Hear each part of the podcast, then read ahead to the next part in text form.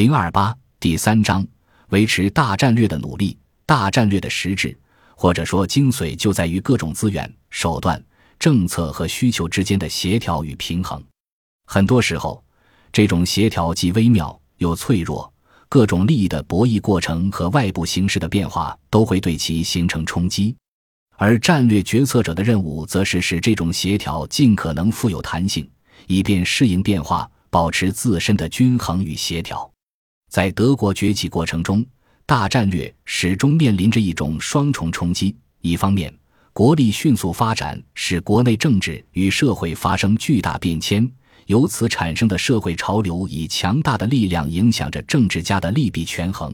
另一方面，国际局势的变化不断打破原有的战略性安排，特别是像俄澳之间的矛盾难以调和，对政策进行重新修订的压力不断增加。可以说。一直到下台之前，俾斯麦始终都在与这两种冲击做着顽强的斗争，基本上成功的维持了大战略的均衡与稳定。